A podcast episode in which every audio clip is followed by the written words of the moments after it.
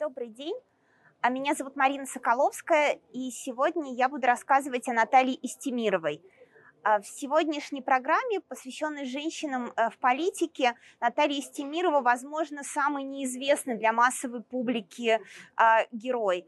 А, Ее, конечно, знают меньше, чем Раису Горбачеву или э, любых других политиков или чем Гелю Маркизову, да, о которой, может быть, эм, неизвестно, как ее звали, но образ которой был на очень многих плакатах и в скульптурах. Тем не менее, она показывает те возможности, которые есть у женщин в политике, и ту важную роль, которую женщины играют в политике а, в очень трудной э, сфере, в сфере правозащиты. Мы пройдем сперва в лабиринт э, истории 20 века, и наша история начнется в разделе, посвященном Великой Отечественной войне. Хотя Наталья Истемирова родилась э, в 1958 году, для ее истории очень важны события 1940-х годов. Вот в разделе, посвященном Великой Отечественной войне, мы можем увидеть а, таких три листовки, рассказывавших солдатам советской армии, как заботиться об автомобилях, поступивших в СССР по ленд-лизу. Осенью 1941 года Соединенные Штаты Америки открыли эту программу, и они поставляли и военную технику, и продовольствие в Советский Союз, чтобы помогать ему вести э, войну. И на одной из листовок мы видим изображение автомобиля Студебекер. Это, по делу, единственный объект, который напоминает в нашей витрине очень косвенный, возможно, только знатокам о событиях э, февраля 1944 года, когда 23 февраля в Чечне, в, точнее даже в Чечено-Ингушской АССР началась э, операция по депортации чеченцев и ингушей. Тогда советское руководство приняло решение выселить всех, кто жил на территории этой республики и принадлежал к этим двум национальностям. Понятно, что там жили также и э, русские, и украинцы, и представители других народов, но именно эти два народа должны были подвергнуться выселению. Оправдывалось это все а, тем, что чеченцы активно а, сопротивлялись советизации, устраивая такие антисоветские восстания. Оправдывалось это тем, что они поддерживали нацистов во время войны. Но все эти причины а, никогда не были, как бы не находили подтверждающих фактов. Э, в Чечне были восстания, и действительно очень долго сохранялось вот это сопротивление э, созданию колхозов, но не больше, чем в других регионах, где также проходили антисоветские восстания. В Чечне -то были случаи пособничества, но не больше, чем на других территориях. Поэтому в некотором роде мы можем рассмотреть депортацию как э, некоторую алогичную, а с другой стороны вполне в русле вот того политического режима акцию, которая, возможно, предполагала какие-то цели модернизации и построения советского народа, но нам сейчас это не так важно. Самое главное, что депортация привела к эм, огромным страданиям людей, которые были выселены. Не надо забывать о том, что ведь взамен да, на эти территории были также переселены люди из других регионов России, они также а, в каком смысле лишились дома или оказались в ситуации, когда они вынуждены вселиться в чужие дома. И депортация заложила во многом, возможно, корни тех причин, э, тех конфликтов, которые позже привели к ряду вооруженных конфликтов между ингушами и жителями Северной Осетии и в самой Чечне в 90-е годы. Вот именно эти автомобили Студебекеры ездили по Чечне, и именно в них э, а, собирали всех, кто жил э, в Чечне, чечено-ингуши, и отправляли на железнодорожные вокзалы, чтобы увезти в Казахстан и в Киргизию. И так отец Натальи Истемировой, Хусейн Истемиров, вместе со своей семьей был депортирован из республики. Следующий раздел, к которому мы идем, раздел «Оттепель». В 1956 году а, чеченцам было разрешено возвращаться в родные места. А в 1957 году была восстановлена Чечено-Ингушская АССР. Но э, это возвращение в родные места не было никак инфраструктурно обеспечено. То есть люди возвращались на родину, потому что им хотелось, да, но с чем они сталкивались? Там часто не было для них э, рабочих мест, их там не ждали. Их дома были э, в свое время отняты и теперь заселены другими людьми. Ведь когда их депортировали, им разрешали брать с собой очень-очень малое количество какого-то имущества, даже еды им не хватало на ту дорогу, которую требовала поездка до Казахстана. То есть они были лишены не только родины, но и имущества, очень многие погибли э, в тяжелых условиях, когда, по сути дела, в чистое поле иногда да, их заселяли в Казахстан или в Киргизию, и вернуться оказалось для некоторых очень-очень важно, но в то же время очень сложно. Поэтому не все э, собирались вернуться или смогли вернуться.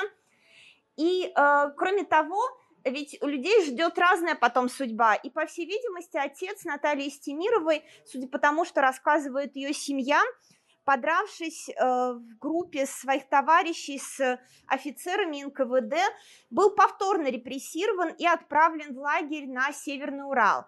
И познакомился с ее мамой, э, женщиной, жившей здесь на Урале, в городе Камышлов, Клавдией Агеевой, а, по переписке, по крайней мере, так гласит семейная легенда. Они стали жить вместе, э, у них родилось четверо детей, Наталья Стемирова старшая дочь, и они попытались вернуться в Чечню уже в 60-е годы. Но это не получилось. Они приехали, и, как вспоминает одна из сестер Натальи Стемировой, там был жутко, такой жуткий голод был, не было еды, не было никаких условий там остаться. И она вспоминает такой вкус э, вареного лука, да, которого, вот, которым ей запомнилась Чечня начала 60-х годов. Так что отец не вернулся в Чечню, но вернулась, э, точнее, он вернется гораздо позже, а, но семья не вернулась. А, зато вернулась Наталья Истемирова. Как это произошло? Она родилась 28 февраля 1958 года в Камышлове. Семья жила очень бедно, в таком многоквартирном деревянном доме без удобств. И, тем не менее, а, она э, росла на волне вот всей этой эпохи, а, эпохи оттепели, очень романтической девушкой, которая верила в то, что она своими усилиями может перестроить мир. Она окончила в Камышлове школу, затем педагогическое училище и очень хотела учить детей. Но в то время существовала практика распределения, и ее по распределению отправили в один из богатых э, колхозов недалеко от Камышлова – однако отправили не учителем, а руководителем группы продленного дня. И ей вовсе не хотелось э, не учить, а заниматься э, таким досугом детей. И она решила от этого распределения сбежать и уехала в Чечню. Уехала туда, поскольку это был самый максимально удаленный, с одной стороны, да, район от Урала для нее, а во-вторых, видимо, потому что там были родственники, которые могли ее поддержать. И через какое-то время она в Грозном начала изучать историю в, уже в э, высшем учебном заведении, так что смогла стать учителем истории. И э, вот то время, когда она растет, это время такого первого поколения, которое не только не столкнулось с ужасами репрессий, да, она, по сути дела, и с войной не столкнулась, и жила в очень таком романтическом времени самых радужных ожиданий. Мы видим это по фотографиям, они не только проникнуты вот тем энтузиазмом, который могли назвать таким агитационным, но вот всегда вспоминаю историю такой же де- девушки, как Наталья Стемирова, наверное, ее ровесницы, которая однажды услышала, ведь это время еще освоения космоса, а мы видим да, э, плакат, э, говорящий о запуске спутников в 1957 году. В 1958 году ракет-носитель «Восток» отправляется в космос. В 1961 году Юрий Гагарин летит в космос. И вот одна моя знакомая а, рассказывала, как она отлично помнит 12 апреля 1961 года. Да, Наталья Стемирова три года, моя собеседница чуть старше – И помнит она этот день не потому, что тогда сообщили о полете человека в космос, это произошло чуть позже, а потому что она шла в своем родном селе домой и видела, как загораются электрические огни. В ее деревне пришло электричество.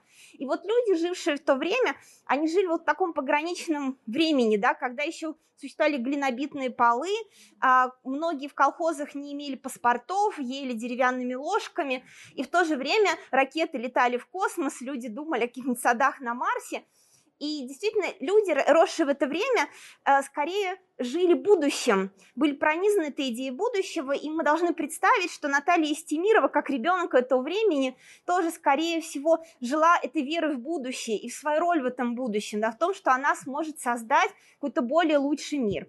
И для нее стало важным вернуться на родину, но она чувствовала себя всегда такой очень светской, очень в некотором роде могли бы даже сказать советской, да, женщины, человеком, который действительно получил все гражданские права и все те права культурные, которые давал 20 век женщинам. И э, мы пройдем дальше в следующий раздел, в раздел э, «Перестройка». В центре фотографию одной из первых выставок, посвященных э, жертвам репрессий, 80-е а, годы в перестройку. И именно в это время заговорили в том числе о репрессиях против э, чеченского народа. Вообще, э, по всей видимости, эти разговоры шли еще в 70-е годы, и в 1977 году Владимир Высоцкий написал песню э, «Летели качели», в которой косвенно выражена да, эта история чеченского народа. И он исполнял эту песню, она не ходила на каких-то э, носителях, там, э, кассетах, например. Он исполнял ее на территории Чечни на концертах. Э, но таким важным, переломным стал, по-видимому, 1987 год, когда журнал «Знамя», официальный журнал э, Союз писателей СССР, опубликовал повесть э, Анатолия Приставкина «Ночевала тучка золотая». Повесть написана была чуть раньше – но э, вот она стала таким публичным фактом, ее стали читать, ее экранизировали в 89 году, и, соответственно, об этом, э, об этом событии, о депортации стали говорить. Повесть рассказывала о двух э, русских мальчиках, братьях, которых отправили в 1944 году вместе с их детским домом в Чечню они не очень понимают, что происходит. Э, для них это такая хлебная страна, да, из голодного Подмосковья они приезжают в такое райское место. Но они замечают, что местные жители чего-то боятся. И боятся они таких чеченских банд. Почему они боятся? Мог спросить читатель. Да что произошло? Куда делись местные жители? Там, по сути дела, пусто а, они все время приходят на какие-то чужие земли, там оставлены кем-то вещи. И впервые, да, можно было говорить о том, как бы выселен один народ, а его, на его место попытались заселить других людей. У повести очень тяжелая такая история, потому что один из братьев будет убит, и второй будет спасен чеченским мальчиком, они объявят себя кровными братьями, и хочется надеяться, что дальше они вместе будут противостоять этому такому жесткому взрослому миру, но вот это первый такой разговор о публи- публичной да, репрессиях, он для нас важен. И еще важно, что именно в 80-е годы, в конце 80-х годов, перестройку, а, в Советском Союзе появилось общество мемориала, правозащитный центр мемориала. Это будущее место работы Натальи Стемировой. Теперь мы идем на второй этаж в раздел а, «Чеченская трагедия» в дне пятом. Так, видите фотографию отца Натальи Стемировой а, ее маму и э, ее братьев и сестер. Соответственно, вот Наталья Стемирова. Ее во время учебы э, в, э, тех, в училище, где она изучала педагогическое дело, и в день получения диплома, чуть позже, да, уже в 70-е годы, это была такая очень красивая и очень жизнерадостная девушка, она писала стихи, была очень-очень увлеченной. А, Еще одна ее фотография, это все фотографии из семейного альбома. Она уже постарше. Вот она в 94, где-то, наверное, даже не в 94-м, где-то около 96 -го года вместе со своей дочерью. То есть все это время а, в 70-е, 80-е, 90-е годы. Она живет в Чечне, а, преподает историю, но когда э, распадается Советский Союз, становится свидетелем таких значимых э, политических э, и социальных конфликтов.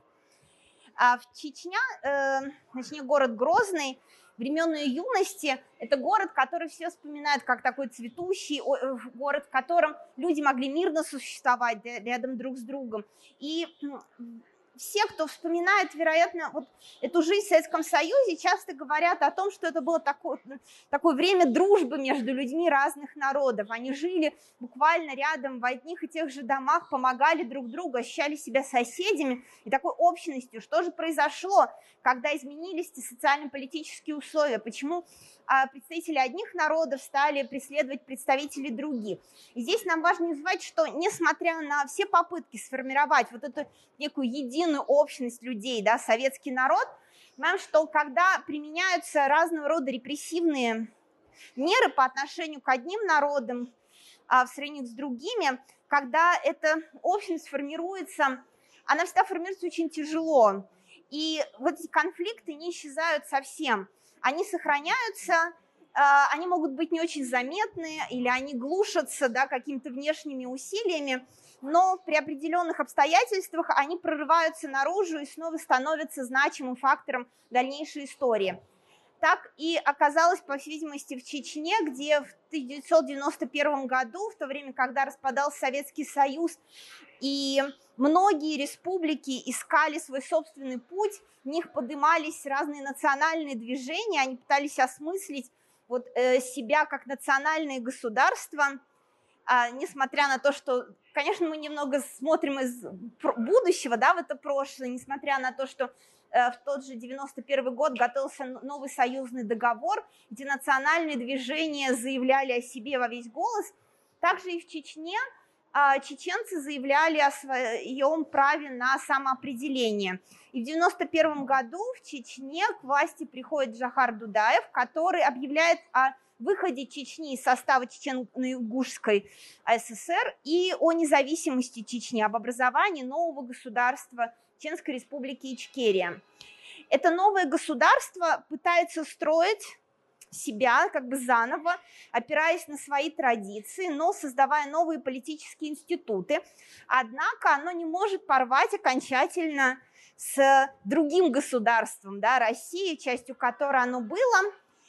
И 91-94 э, годы, годы существования этого государства, не признанного никем, а были а, годами, когда постепенно вот эти только-только формирующиеся новые институты, по сути дела, привели к криминализации системы управления в республике, формированию уже внутричеченской оппозиции, которая сама начала сопротивляться властям в Ичкерии. А кроме того, а в Чечне, я все время говорю про Чечню, тем более часто уже а, мы в той точке, где она э, пытается да, оформиться как э, самостоятельное административное или политическое э, образование.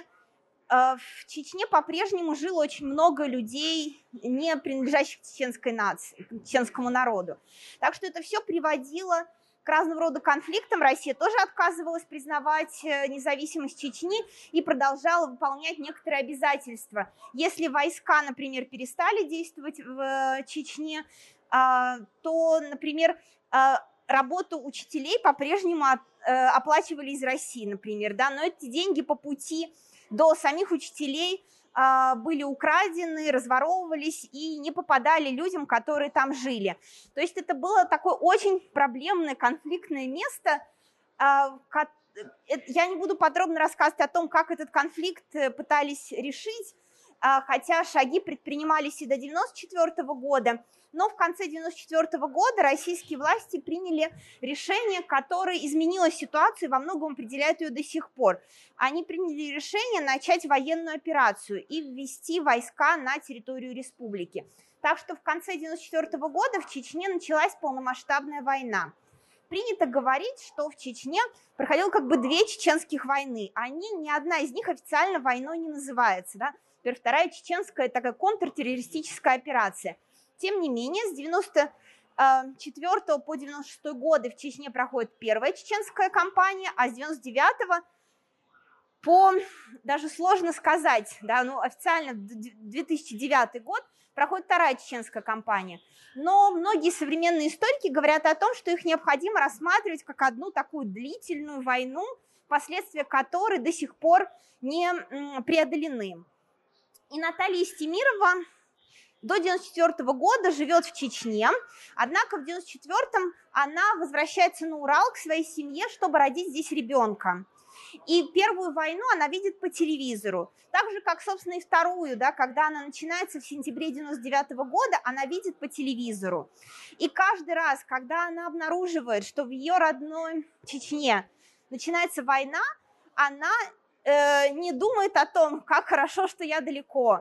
Она начинает стремиться вернуться в Чечню. И кажется, что вот ее роль, да, как учителя, как человек, который знает историю страны, а, помогать людям, которые там остались. И поэтому, как только у нее получается, например, оставить ребенка здесь, да, она возвращается в Чечню. Жить там очень тяжело, условия там тяжелые. Мы потом еще зайдем в раздел, посвященный Чеченской войне, но здесь просто больше места показать вам фотографии. Я покажу несколько фотографий. Э, вот ее дочь Светлана, Лана, точнее Лана в Грозном – а, играет на кем-то э, оставленном во дворе пианино. Вот так выглядит э, Грозный после бомбежек. Город разрушен, но в этом разрушенном городе все равно идет жизнь, да, потому что это не просто поле, в котором а, разные армии сражаются друг с другом, это город, в котором живут люди, так же, как и там в аулах и прочее, там живут люди, и среди этих разрушенных домов они пытаются торговать, жить и учить детей.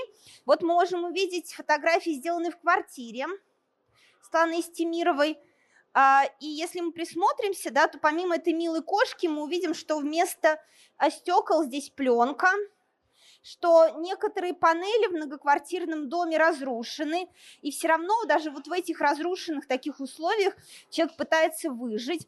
Там, конечно, могут, может работать телевизор или как а, вспоминали те дети, которые жили в Чечне, там тоже продавали сок юпи, да, там тоже дети мечтали о такой нормальной жизни, и она пробивалась сквозь эту войну.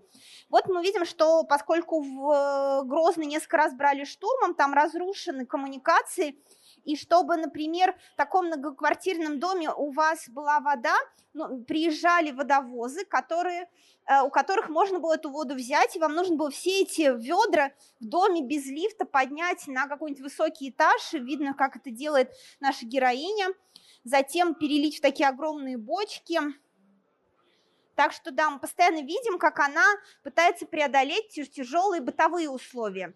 Тем не менее, несмотря на то, что она мама, которая должна заботиться о ребенке и часто должна быть с ним разлучена, э, несмотря на то, что ей просто тяжело физически там жить, она все равно возвращается в Чечню. Сперва, когда после первой чеченской кампании она туда вернулась, она работает в школе учителем истории, но когда начинается вторая чеченская кампания, она становится сотрудником Грозненского мемориала и всю свою как бы, деятельность посвящает правозащите.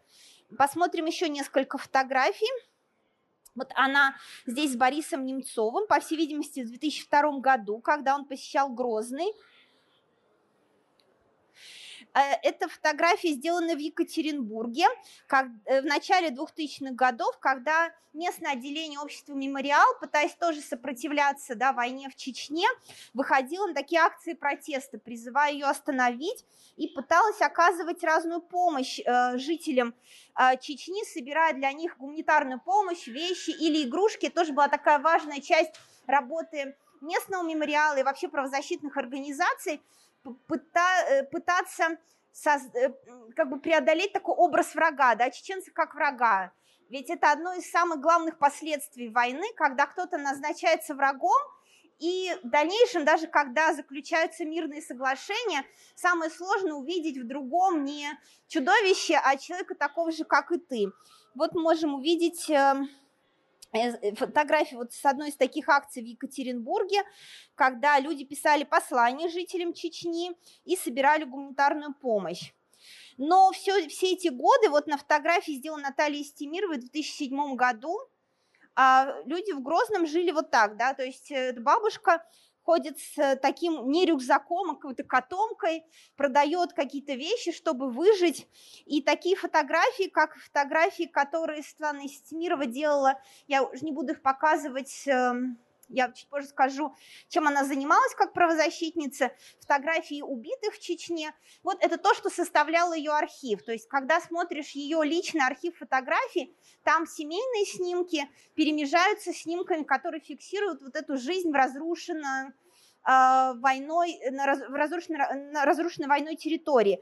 И одна из самых, наверное, для нее счастливых фотографий – это фотография, одна из последних, как я понимаю, фотографий а, с дочерью в Великобритании, куда они уехали первый раз, пытаясь э, спастись после угроз э, чеченского руководства. Так, мы посмотрели фотографии, сейчас мы зайдем в раздел «Чеченская трагедия». Развалины села Шикарой – это горное селение. А, после того, как чеченцам в конце 50-х годов разрешили вернуться в Чечню, они не могли селиться в этих горных районах. И теперь это такие пустые, необжитые места, которые до сих пор напоминают о депортации. С другой стороны, мы видим э, красную стену, которая больше похожа на такую как бы ощетинившуюся да, острыми углами какую-то конструкцию и символически показывает, эм, как бы отправляет нас в такое время войны. То есть у нас есть горное ущелье, реальное горное ущелье, и другое горное ущелье, по которому условно бы течет кровь, а в имитации пулевых отверстий, если вы заглянете, вы увидите там фотографии э, жертв с обоих сторон, да, жертв конфликта и среди э, русских солдат, э, русских, имеется в виду солдат, которые служат в российской армии, и среди местного населения, которое тоже не было этнически однородным. То есть мы оказываемся зажаты вот в этом ущелье войны, и в конце этой экспозиции, когда мы проходим мимо хроники событий, мы встречаемся с архивом Натальи Стемировой. Мы видим здесь сочинения чеченских школьников, которые писались по просьбе Натальи Стемировой, когда она работала в Грозненской школе номер 7.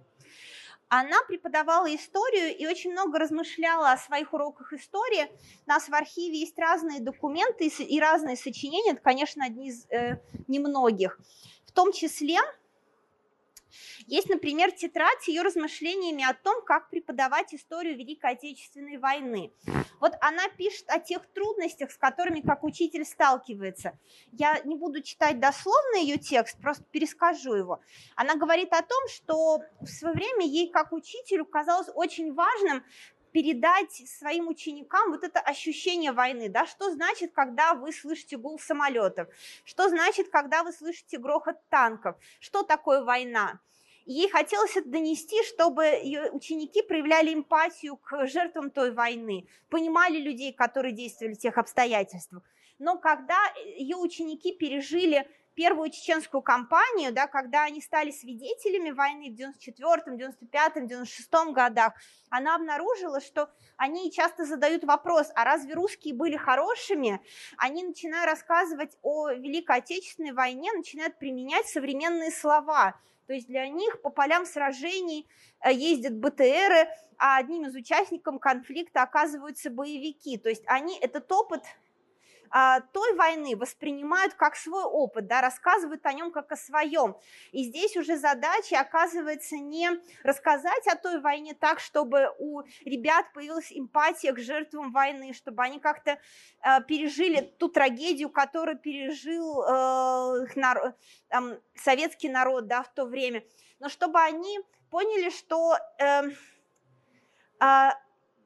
как бы их эмпатию не перекрывают знания о том, что их народ был депортирован, и что они оказались сами под бомбежками. То есть у нее как бы появилась, как у учителя, такая сложная задача. И э, в такой форме ее работы оказались сочинения. Да? Она предлагала своим ученикам рассказать о том, каким был опыт их семей во время депортации, а, э, рассказать о том, а что могли пережить их сверстники или люди во время Великой Отечественной войны, и, конечно, рассказать о своем опыте э, э, жизни во время Чеченской войны. Как бы проговорить этот опыт и попытаться найти этот общий язык попытаться уйти от его политизации, да, как бы вот обнаружить вот это человеческое. Это довольно сложная задача, и если мы посмотрим многие сочинения, мы увидим, мы э, не все показываем здесь, что все равно вот это, этот конфликт 90-х, он прорывается через текст, и эти дети по-прежнему определяют, кто враг, кто свой, кто чужой, а вовсе не на языке сочувствия да, другим жертвам или там своим семьям говорят. И это самое тяжелое, самое тяжелое последствие войны, что он как бы создает врага, и очень сложно это пережить.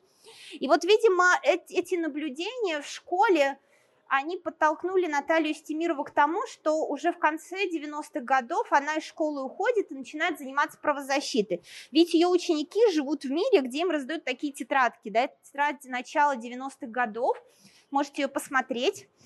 И вот я помню, что когда я училась в школе, на обложках моих тетрадей а, изображались такие парочки на свидании, да, а, а школьники в Чечне получали тетради, в которых предупреждали о том, что повсюду могут быть мины.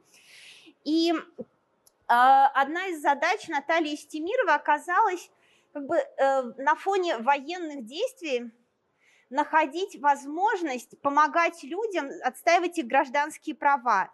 Оказалось, что э, во время во- такой войны, как чеченская, э, борьба с э, террористами приводит к тому, что под таким лозунгом борьбы с терроризмом да, э, людей могут похищать, могут за, эти похищ... за похищенных людей требовать выкуп, их могут помещать в фильтрационные лагеря, их могут пытать, могут устраивать публичные казни. И делают это все стороны конфликта. То есть вдруг оказывается, что нет как бы тех, кто за правое дело, да, и злодеев, мы не обнаружим их. Мы обнаружим, что в каждом военном подразделении, а, я имею в виду разные стороны конфликта, оказываются те, кто всегда приступает закон, кто приступает свои полномочия.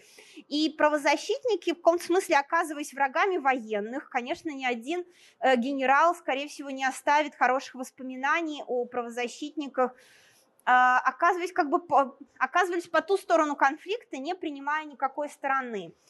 И в этом смысле, как вот, например, сестра Станы Стимировой сказала, они были такими мечтателями, да, и смелыми людьми, потому что их смелость заключалась в том, что даже если они действовали во благо других, их все равно осуждали.